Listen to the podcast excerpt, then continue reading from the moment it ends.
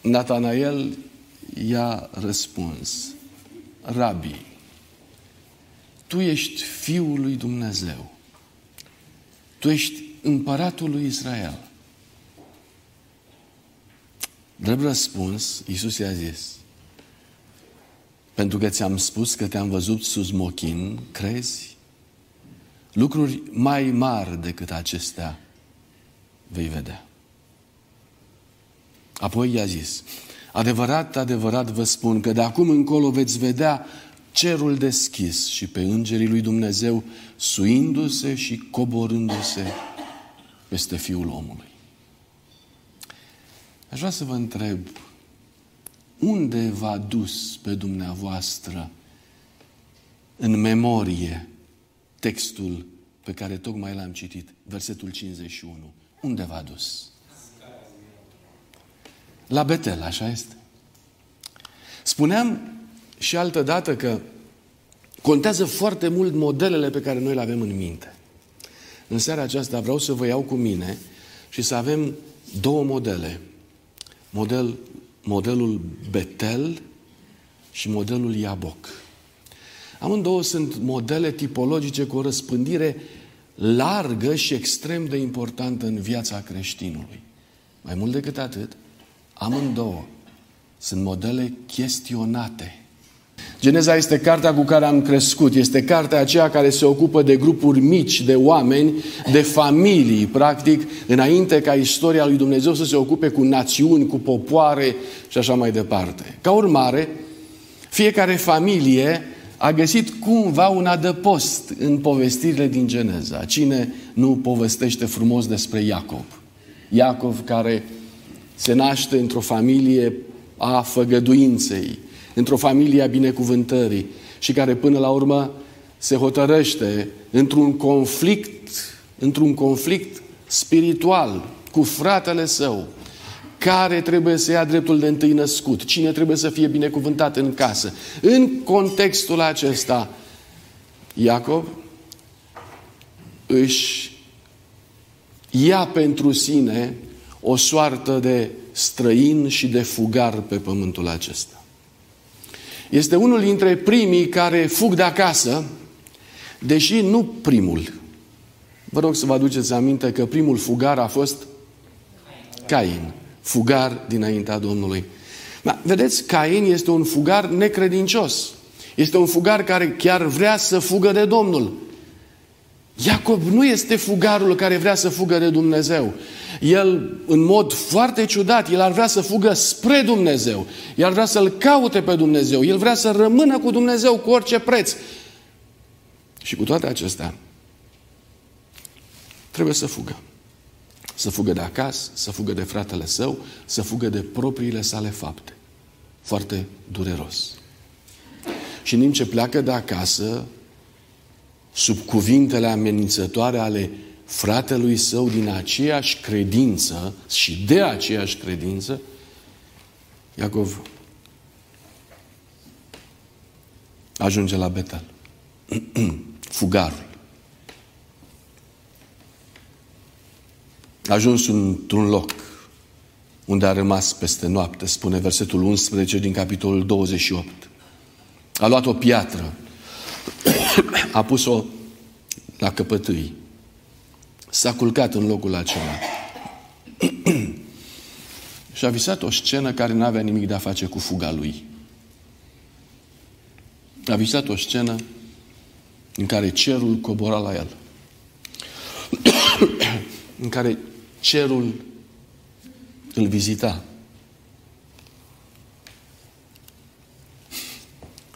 Aș vrea să citim împreună de la versetul 13 și aș ruga media să îmi pună primul slide.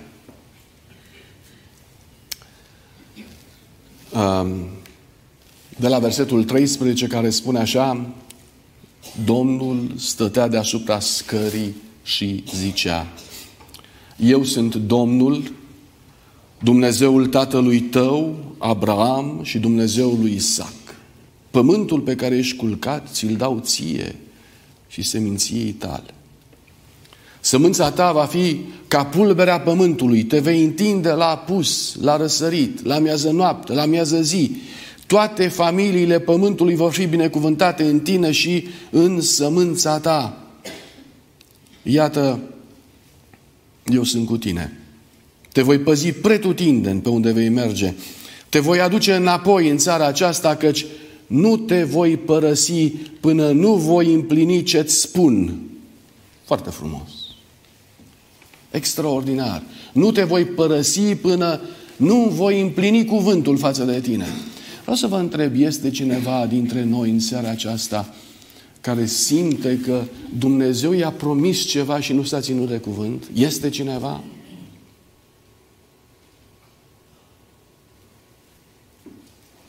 Învățăm prin credință despre făgăduințele lui Dumnezeu, învățăm prin credință despre planul lui Dumnezeu în lumea aceasta, în unicitatea noastră, în, în, în alegerea noastră. Dumnezeu dă fiecăruia dintre noi cerul întreg, nu doar o parte de cer, cerul întreg, ni-l dă.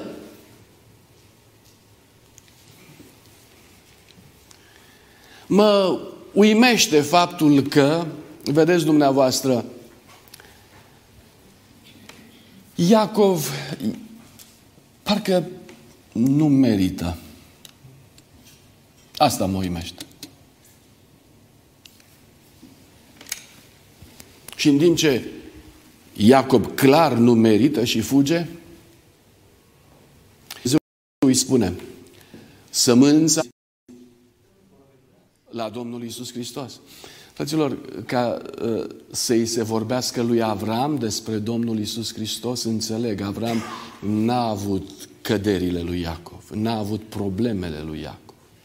Dar și lui Iacov să-i vorbești despre Isus Hristos și lui Iacov să-i spui că drumul spre Isus Hristos trece prin tine și că tu vei fi acela despre care Dumne- Domnul Isus Hristos va zice, eu sunt Dumnezeul lui Abraham, Isaac și Iacov. N-a zis Domnul Isus Hristos așa când s-a prezentat în Egipt, sau nu în Egipt, înainte de a fi în Egipt lui Moise. I-a spus, cine ești, Doamne? Și Domnul a zis, știi, spune poporului meu că Dumnezeul lui Abraham, Isaac și Iacov. Surprinzător.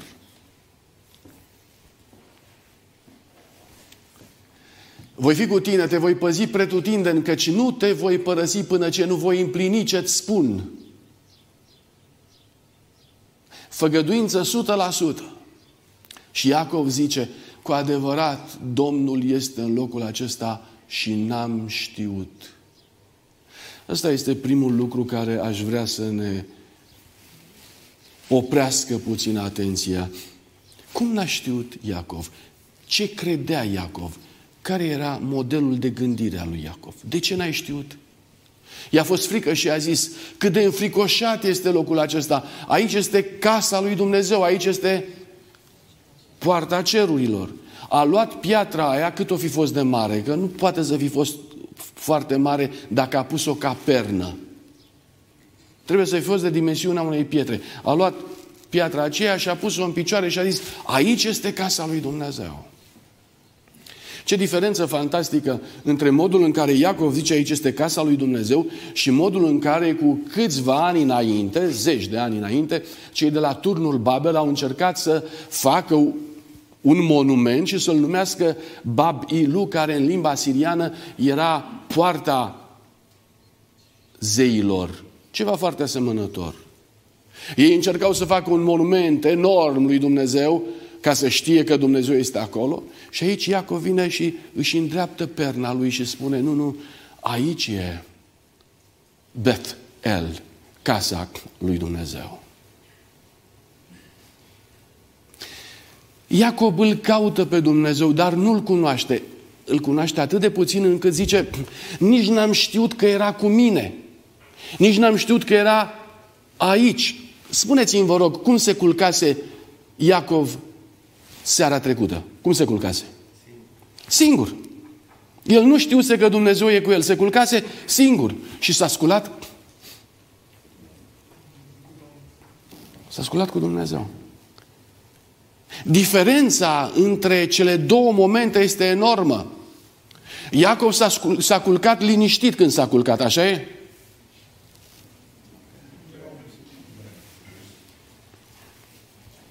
Conștiința, evident, îl urmărea, avea probleme acasă, plecase. Se culcase liniștit? Nu. Se culcase cu probleme. Dar s-a sculat cum? Poftiți? Uitați-vă, uitați-vă aici. I-a fost frică. S-a sculat plin de teamă datorită faptului că a descoperit că Dumnezeul cerului este cu un om care are probleme ca el. Asta e toată treaba. Cum, Doamne, poți să fii cu mine, cu problemele mele? Și mai mult decât atât, drumul mă duce pe aici, pe unde, pe unde este casa lui Dumnezeu. Adică am dat peste casa lui Dumnezeu, fără să vreau. Gândirea lui Iacov. Moștenea cumva de la neamurile din jur în care Dumnezeu era Dumnezeul dealului, Dumnezeul văii, Dumnezeul muntelui, Dumnezeul cetății și dacă treceai prin valea aceea trebuia să treci și găseai pe Dumnezeul văii. Așa e și aici, ca și cum ar fi intrat el în casa lui Dumnezeu fără să vrea. Când în realitate lecția este alta. Dumnezeu îi spune, știi ce, Iacov? Dăm voie să-ți arăt să-ți arăt cum merg eu cu scara după tine. Și pe unde mergi tu? Este un loc unde îngerii lui Dumnezeu coboară. Nu cred că Iacov a înțeles foarte bine atunci Betelul. A înțeles că este frică. A înțeles măreția lui Dumnezeu. A înțeles că Dumnezeu îi promite că va fi cu el.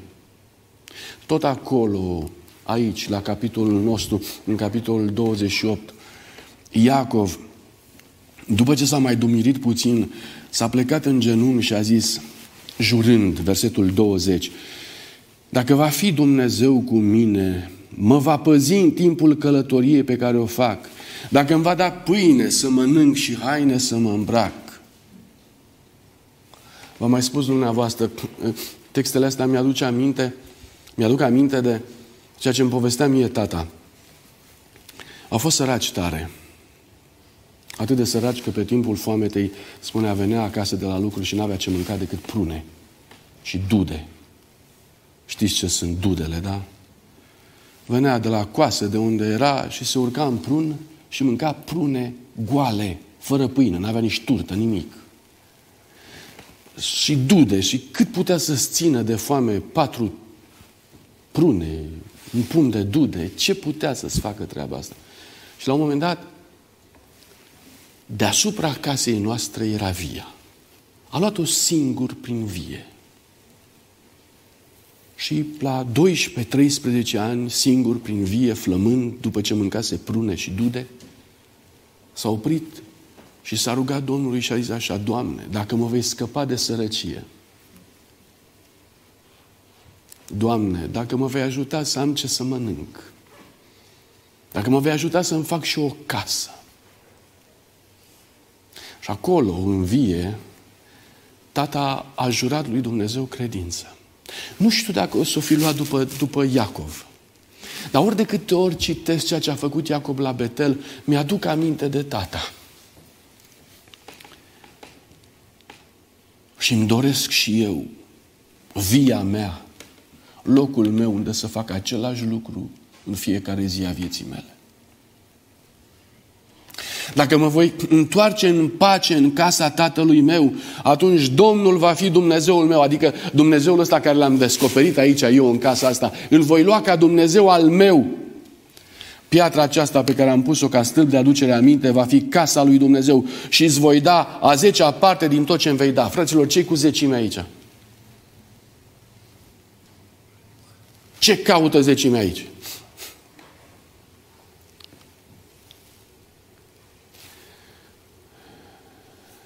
Am impresia întotdeauna că zecimea va fi, va fi impusă de Moise mai târziu în legile levitice. Asta este impresia multora. De unde până unde are Iacov ideea aceasta de zecime? Poftiți? De la Avram. Care Avram i-a plătit zecime lui Melchisedec. Dar Avram de unde avea? Și vă rog să observați, zecimea nu e o problemă de datorie. Zecimea este o problemă de, de prinos. Vine Abram și dă zecime lui Melchisedec, recunoscându-l pe Melchisedec ca fiind preotul lui Dumnezeu. E o problemă de recunoaștere. Prin elementul, prin actul zecimii se recunoaște biserica lui Dumnezeu, se recunoaște călăuzirea lui Dumnezeu, se recunoaște prezența lui Dumnezeu, se recunoaște faptul că Dumnezeu a făcut ceva în viața ta și pentru tine. La fel este Iacov. Iacov se întâlnește cu Dumnezeu la Betel. De fapt, Dumnezeu îl prinde din urmă pe, drag, pe, pe Iacov la Betel. Aproape că îl, îi iasă în cale la Betel, îl prinde în locul acela și Iacov zice, aoleu, Doamne, mai prins și pentru că îți jur. Și din nou, zecimea este un moment de recunoaștere. Să nu dăm zecime oricum. Nu dați zecimea fără să nu rostiți lângă ea o rugăciune prin care dumneavoastră să recunoașteți că prin aceasta vă închinați lui Dumnezeu. Că prin aceasta recunoașteți prezența lui Dumnezeu acolo. Și recunoașteți prin aceasta Biserica lui Dumnezeu tot acolo.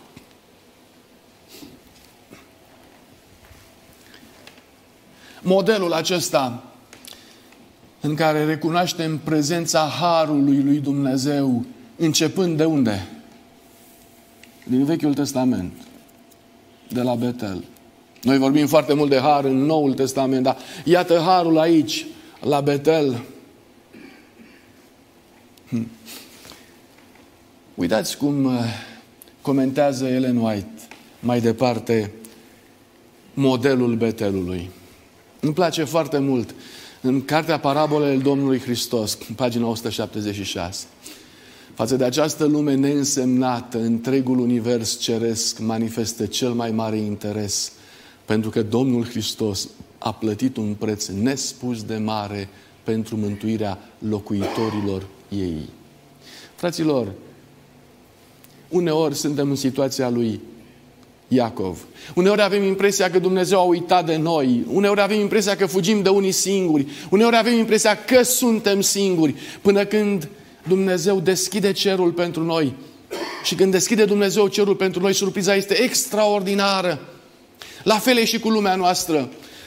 Credem că suntem neînsemnați, că Universul nu are treabă cu noi, când în realitate, datorită Domnului Isus Hristos, lumea noastră devine centrul de interes al cosmosului. Răscumpărătorul lumii a legat pământul de cer prin legături tainice, căci răscumpărații Domnului sunt aici, în locul ăsta. Răscumpărații sunt legați de, de către cine? De răscumpărător. Răscumpărații sunt legați de răscumpărător. Ăsta este motelul frumos al Betelului. Urmăriți-l pe Iacov acolo și vom descoperi ceea ce fiecare dintre noi ar trebui să înțelegem ca fiind extrem de frumos, uluitor, de ceresc pentru noi. Ființele cerești vizitează încă pământul ca în zilele din vechime când ei umblau și vorbeau cu Abraham și cu Moise, la fel și azi, ca și atunci. La fel și astăzi, ca la Betel. La fel și astăzi, la fel o scară între cer și pământ? Apropo, unde își are piciorul scara? Unde o are? Unde l are? Povriți? Fraților, trebuie neapărat ca scara aceasta să-și găsească piciorul acasă la dumneavoastră. Acasă acolo unde dormim, acolo unde ne odihnim, acolo trebuie să coboare scara betelului. Și dacă vreți, aici, în biserica asta. Cerul și pământul trebuie neapărat să fie legate. În mijlocul orică intensei activități din marile noastre orașe, în mijlocul mulțimilor care se îngrămădesc pe străzi și umplu târgurile, unde de dimineața și până seara oamenii se comportă ca și când afacerile, sportul și plăcerile ar fi totul în viață, unde sunt atât de puțini care să contemple realitățile nevăzute, chiar și aici, cerul are încă veghetorii și sfinții lui. Noi spiritualizăm foarte mult, dragii mei. Noi spunem, într-adevăr, Dumnezeu se uită la noi, dar de la distanță, așa cu benoclu. Ia să vedem ce mai e acolo. Și se uită acolo, se uită dincolo. Sfânta Scriptură spune că lucrurile nu stau așa. Sfânta Scriptură spune că Dumnezeu ține legătura cu noi în mod personal. El face efortul să fie aici. Nu îl limitez pe Dumnezeu, nu îl definesc pe Dumnezeu în lucrarea sa. Dar ceea ce spune aici este că El sau Lui îi face plăcere să se întâlnească cu noi. Și că acea aproape incredibilă realitate care se petrecea acolo la Betel se petrece încă și astăzi.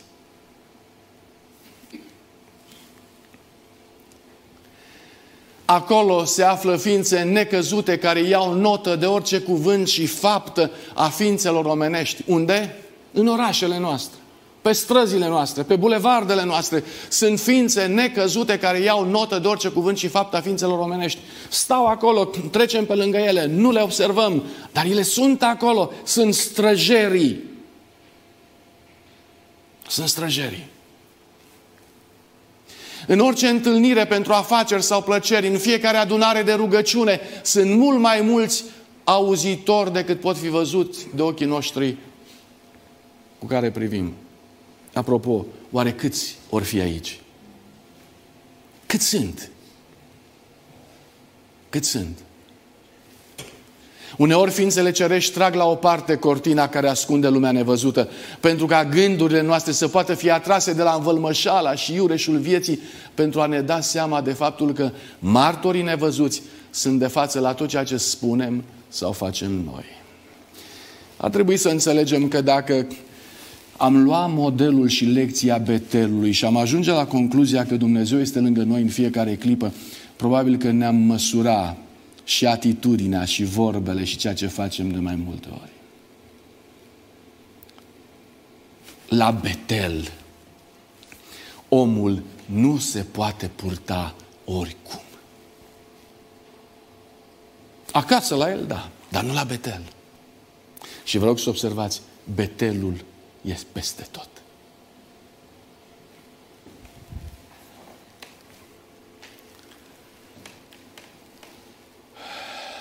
Betelul.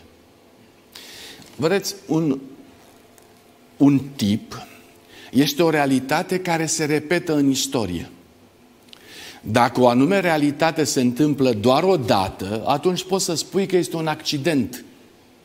Dar dacă realitatea respectivă se repetă în istorie, atunci ea devine un model de lucru. Vreau să observați cum în Ioan 1, 49 la 51, modelul Betelului se repetă cu cine? Cu cine? Cu Domnul Isus Hristos. Aici textul spune, uh, Natanael, Rabi, tu ești Fiul lui Dumnezeu, ești împăratul lui Israel. Și apoi Domnul Isus Hristos îi spune în versetul 51, Adevărat, adevărat îți spun că de acum încolo veți vedea cerul deschis pe îngerii lui Dumnezeu suindu-se și coborându-se peste Fiul omului. Vă rog să observați, Iacov are privilegiul acesta, are onoarea aceasta să aibă pe îngerii lui Dumnezeu coborând la căpătâiul lui. Cine mai are această onoare? Domnul Isus Hristos. Între Iacob și Domnul Isus Hristos mai este cineva? După Domnul Isus Hristos va mai fi cineva care să aibă această onoare? Vă spuneam, dacă un anume lucru este doar o dată în istorie, atunci s-ar putea să fie o excepție. dar dacă se repetă în istorie și dacă are valoare de model sau de tip, el devine o soluție pentru toți oamenii. Uitați mai departe ce spune Domnul Isus Hristos în Ghețemani. Crezi că n-aș putea să rog pe Tatăl meu care mi-ar pune îndată la îndemână mai mult de 12 legiuni de îngeri? Aceeași, aceeași conexiune cu cerul, aceeași scară. Câți îngeri coboară pe scară? Poftiți? 12 legiuni de îngeri.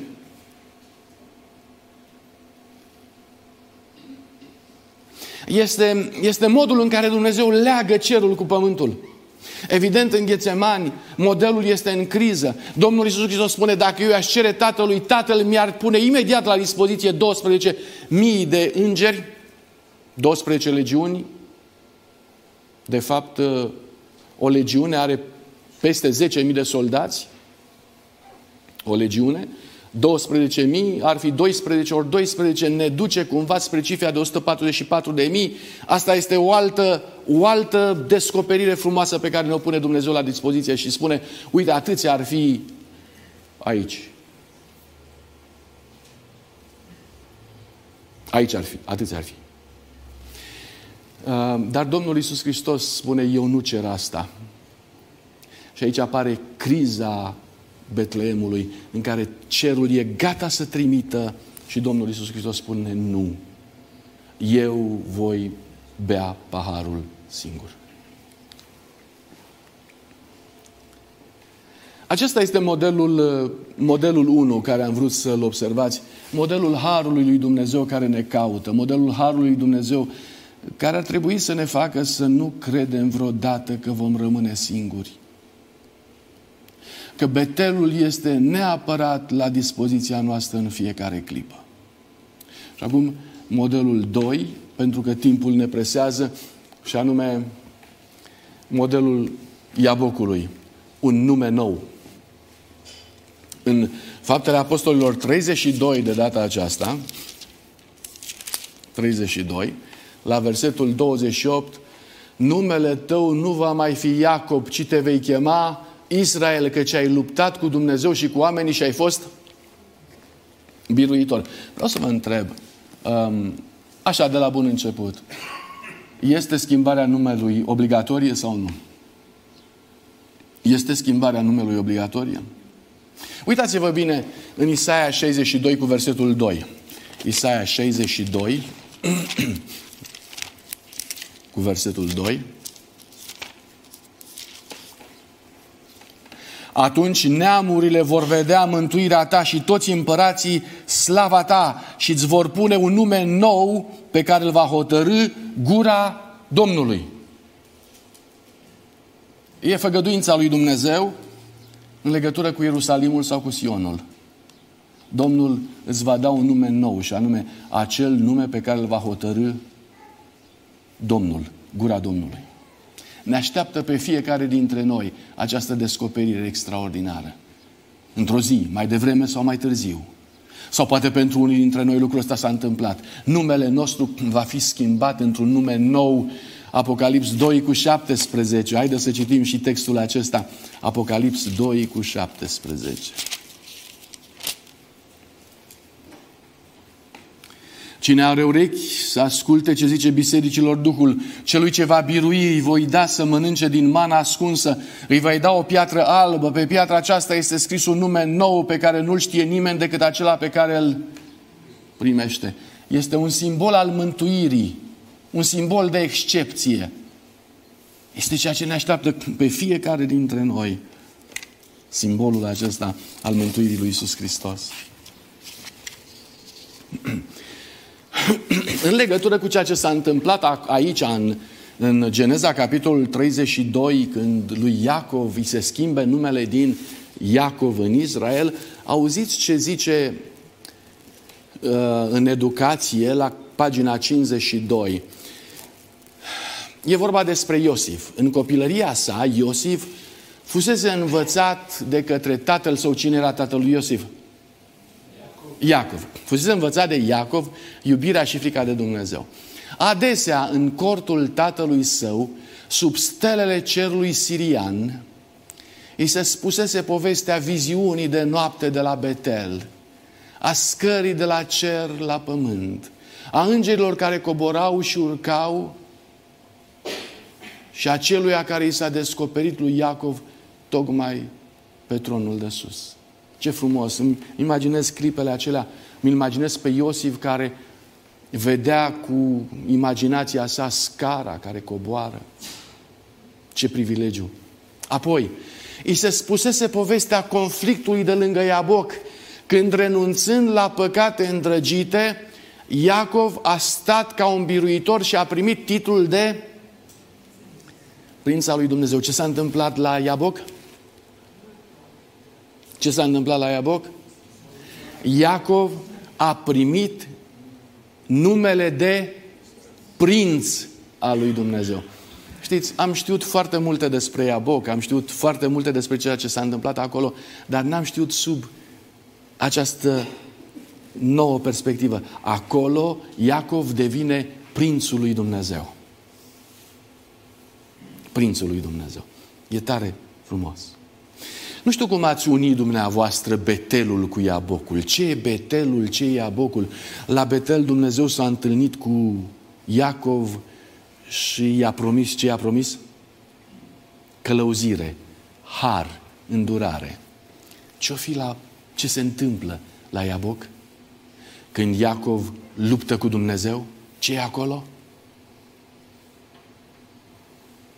Haideți puțin să încercăm să vedem de ce atunci, de ce abia atunci Iacov reușește să-și însușească titlul acesta princiar? De ce titlul nu i-a fost dat la Betel? De ce aici, la Iaboc?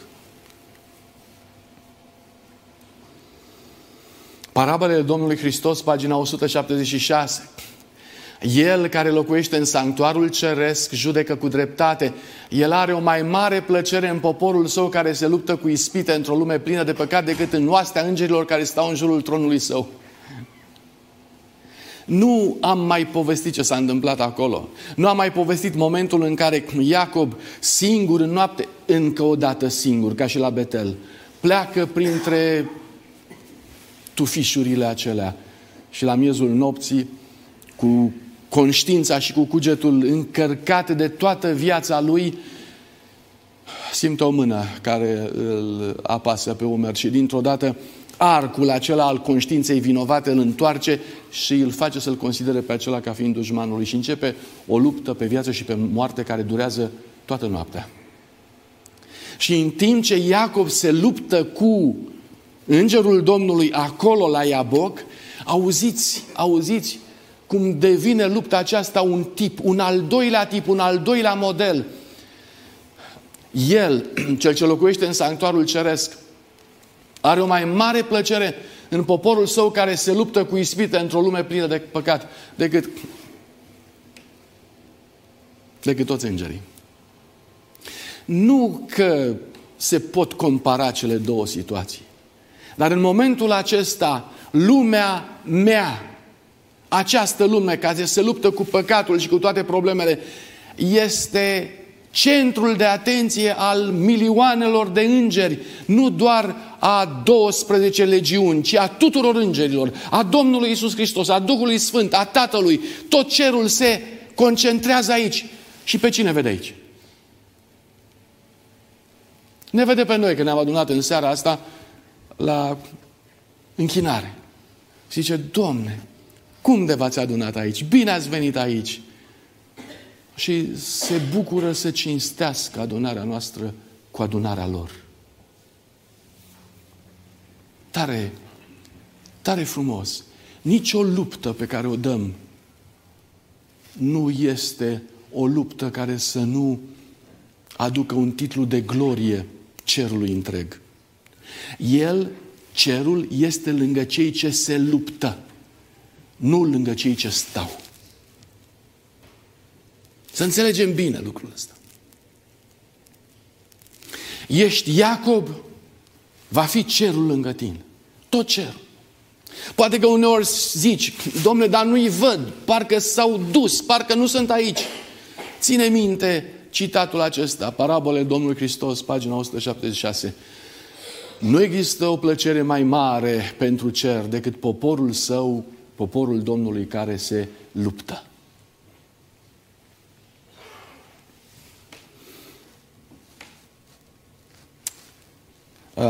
Spuneam, dacă un lucru se întâmplă numai o dată în istorie, lucrul respectiv ar putea să fie o excepție. Dar dacă se întâmplă de mai multe ori, el devine un model, o tipologie. Pe lângă schimbarea numelui lui Iacov, care a avut loc la Betel, cui s-a mai schimbat numele? Poftiți? Cui s-a mai schimbat numele? Lui Abraham. Și iată că Dumnezeu schimbă numele lui Abraham, schimbă numele lui Iacov, schimbă numele lui Sara, așa cum spuneți dumneavoastră, schimbă numele Sionului, schimbă numele biruitorilor. Domnul Iisus Hristos continuu schimbă numele celor care sunt ai Lui. Și acum vă rog să, citesc, să citim împreună Geneza 17, 4 la 8. Tu, Doamne Dumnezeule, ai ales pe Abraham, l-ai scos din Ur, din Haldea și ai pus numele Avraam. Neemia 9 cu 7 l-ai scos ca fiind Avram și i-ai pus numele Avraam. Apoi, în timp ce Dumnezeu îi schimbă numele lui Avram, observați ce se întâmplă. Și în cazul lui Iacov, și și în cazul lui Avram, când Dumnezeu schimbă numele, în momentul acela are loc un legământ. Dumnezeu schimbă numele numai în cadrul legământului. Schimbarea numelui este ceva juridic. Legământul este acel element juridic în cadrul căruia se poate crea o nouă identitate. Și iată pe Dumnezeu cum creează o nouă identitate vis-a-vis de Abraham. Nu te vei mai numi Avram, ci numele tău va fi Avraam Căci te fac tatăl multor neamuri, te voi mulți, te voi mulți nespus de mult. Voi face din tine neamuri întregi și din tine vor ieși împărați. Voi pune legământul meu între mine și tine și sămânța ta din nou la singular cu trimitere la Domnul Isus Hristos. Din neam în neam, acesta va fi un legământ veșnic în puterea căruia eu voi fi Dumnezeul tău și al seminției tale după tine. Din nou, seminția ta după tine cu referire la Domnul Isus Hristos. Ție, seminției tale după tine, îți voi da țara în care locuiești acum ca străin și anume îți voi da toată țara Canaanului în stăpânire veșnică și eu voi fi Dumnezeul lor al acestor neamuri care vor fi binecuvântate în tine. Iată legământul. S-a schimbat numele, s-a schimbat legământul. Ideea că schimbarea numelui este obligatorie apare din ideea faptului că Dumnezeu face mereu lucrul acesta și prin frecvență Dumnezeu îl stabilește ca un fel de procedură a sa. În noaptea aceea de luptă în care Dumnezeu vrea să încheie legământul cu Iacov, ne întoarcem din nou la Iaboc. Auziți cuvinte care sunt în Cartea Patriarhi și Profeți, pagina 201. Când în deznădejdea lui Iacov s-a prins puternic de îngeri și s-a rugat cu lacrimi, solul ceresc pentru a-i pune la probă credința ei a reamintit de asemenea de păcatul său și s-a străduit să scape de el. Cum mi se pare? Cum mi se pare?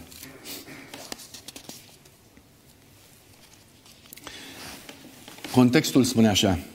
Satana îl învinuise pe Iacob înaintea îngerilor lui Dumnezeu, pretinzând dreptul de a-l distruge din cauza păcatului său. El l-a influențat pe Esau să pornească împotriva lui și în timpul lungii nopți de luptă a patriarhului, satana s-a străduit să abată asupra lui un simțământ, simțământ de vinovăție pentru a-l descuraja și a-l face să nu se mai încreadă în Dumnezeu. Marea bătălie a lui Iacov din noaptea aceea era o bătălie a credinței. Mai ai încredere în Dumnezeu sau nu mai ai încredere în Dumnezeu? Tot ceea ce a făcut Satan în momentul acela a fost să îl facă să nu mai aibă încredere în Dumnezeu. Dar acum întreb, dar solul ceresc? Solul ceresc de ce? I-a reamintit păcatul lui. Din ce cauză? Poftiți? Fraților, toți trecem pe aici. Fiți atenți. Păcate vechi. Fantome care ne, hăitui, ne hăituiesc sufletul. Rămân cu noi.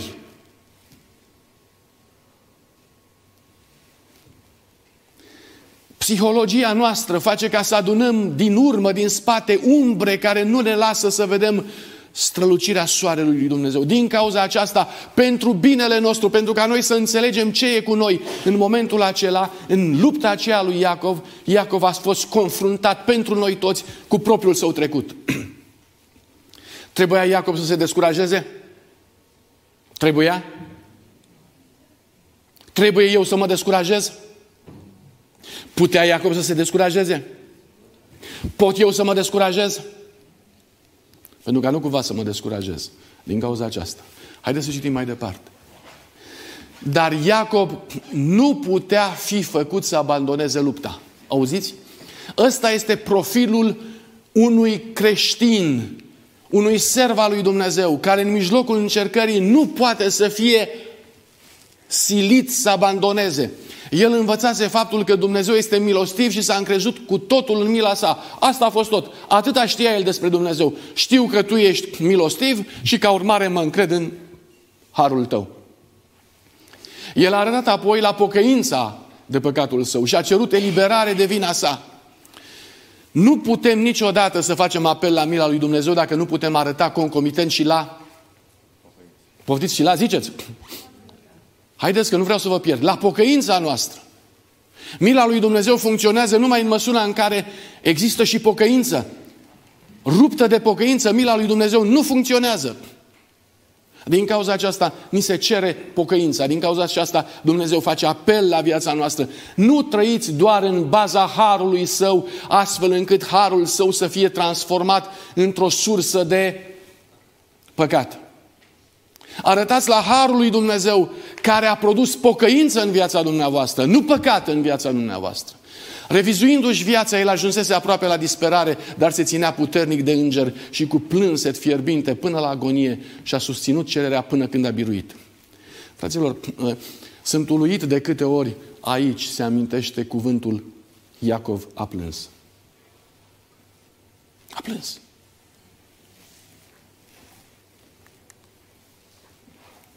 Încă din pântecele mamei sale a apucat Iacov pe fratele său de călcâi și în puterea lui s-a luptat cu Dumnezeu. Ar fi de vorbit mai mult aici, dar dați-mi voie să merg mai departe. S-a luptat cu îngerul și a fost biruitor. A plâns și s-a rugat de el. Forța lui Iacov, puterea lui Iacov a constat în faptul că în momentul acela s-a rugat de Dumnezeu. A plâns și s-a rugat de Dumnezeu. Asta este toată puterea pe care o avem în mână.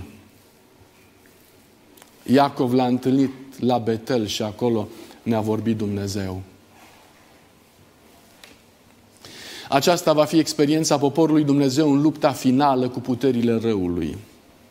Dumnezeu va pune la probă credința, statornicia, încrederea lor în puterea sa de a-i scăpa satana se va strădui să înfricoșeze la gândul că ei sunt niște cazuri fără nicio speranță, că păcatele lor sunt prea grave ca să poată să fie iertate. Nu face satana asta cu tine? Nu se întâmplă asta cu fiecare dintre noi?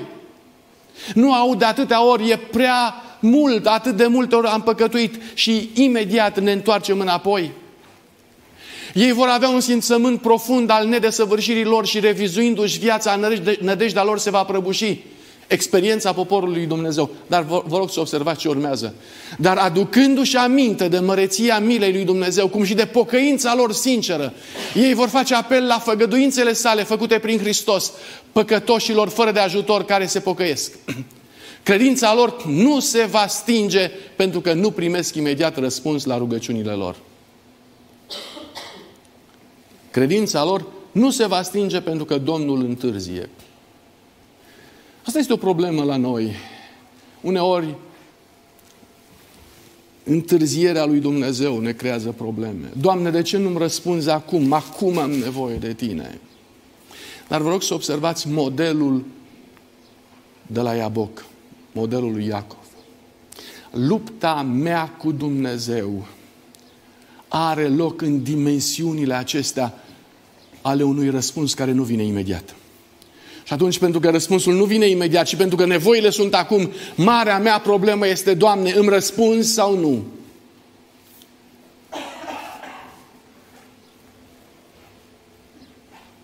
Da.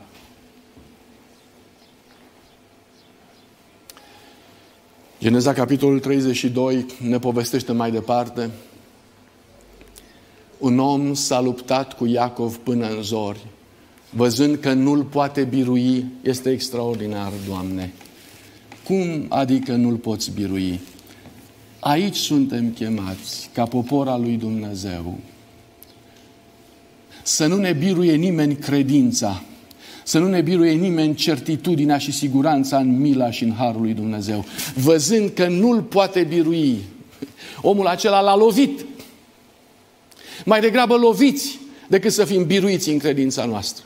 Mai, de, mai degrabă șchiopătând decât să cedăm la această certitudine a faptului că suntem al lui Dumnezeu. Și apoi urmează, omul a zis, lasă-mă să plec, căci se revarsă zorile. Și prin credință Iacov ajunge să își modifice întregul discurs și spune, nu, eu nu te las. Până acum Iacov se rugase, plânsese și acum dintr-o dată Iacov spune, eu nu te las. Ce schimbare extraordinară! Spuneți-mi ce s-a întâmplat în viața lui Iacov. Iacov devenise biruitor. Până acum Iacov plânsese, până acum Iacov se luptase cu Dumnezeu, se rugase ca un cerșetor. Acum Iacov spune, nu te las. Iacov e biruitor. Biruitor față de cine? Față de Dumnezeu se luptase cu Dumnezeu și cu oamenii și devenise biruitor. Omul acela, omul acela i-a zis, cum îți este numele? Iacov, înșelător. Ce amintire tristă, ce amintire tristă. Apoi a zis, numele tău va fi schimbat. Nu, nu te vei mai chema Iacov, ci te vei chema Israel. Căci ai luptat cu Dumnezeu și cu oamenii și ai fost biruitor. Iacov, ca și cum ar sta de vorbă cu un prieten, cu un egal. Vă spun, S-a schimbat ceva în Iacov. Biruința își spune cuvântul. Iacov îl spune, dar pe tine cum te cheamă? Și omul acela rămâne surprins să vorbește așa cu Dumnezeu și spune, ă, pentru ce îmi cer numele? Și ca rezultat al acestei schimbări de atitudine, Iacov a fost binecuvântat acolo. Te rog frumos, nu mai sta, nu mai plânge înaintea lui Dumnezeu, prin harul său, schimbă atitudinea într-un biruitor. Întreabă-L pe Dumnezeu despre tainele Lui, despre numele Lui și Dumnezeu te va binecuvânta. Ăsta este un model extraordinar pe care Dumnezeu vrea să ni-l dea fiecăruia dintre noi. Din noaptea aceea a luptei de lângă părul Iaboc, Iacob a ieșit un alt om. Încrederea în sine a fost scoasă din rădăcină. Din acel moment înainte nu s-a mai văzut în el și retenie. În locul uneltirii și al înșelăciunii, viața sa a fost marcată de simplitate și adevăr. El a învățat lecția sprijinirii în mod simplu pe brațul celui atotputernic și în mijlocul încercărilor și suferințelor el s-a plecat într-o umilă supunere înaintea voinței lui Dumnezeu. Și fiți atenți și cu asta încheiem. Elementele josnice ale caracterului său au fost arse în cuptorul cu foc, iar aurul adevărat a fost curățat până când credința lui Abraham și a lui Isaac a apărut în toată limpezimea ei. Fraților, acesta a fost drumul din seara aceasta. Cam lung, dar este drumul pe care trebuie să-l urmăm fiecare. Sunt modele de gândire pe care trebuie să ni le însușim. Modelul Betelului este modelul Harului, modelul Iabocului este modelul Sfințirii. Cele două merg mână în mână și reprezintă demersul și căutarea noastră după cer, până când vom ajunge în situația ca nimic din ceea ce este vechi să nu mai rămână datorită focului, cuptorului prin care Dumnezeu ne trece. Vă las cu binecuvântarea lui Dumnezeu în fața acestei provocări mântuitoare a Domnului Isus Hristos. Amin.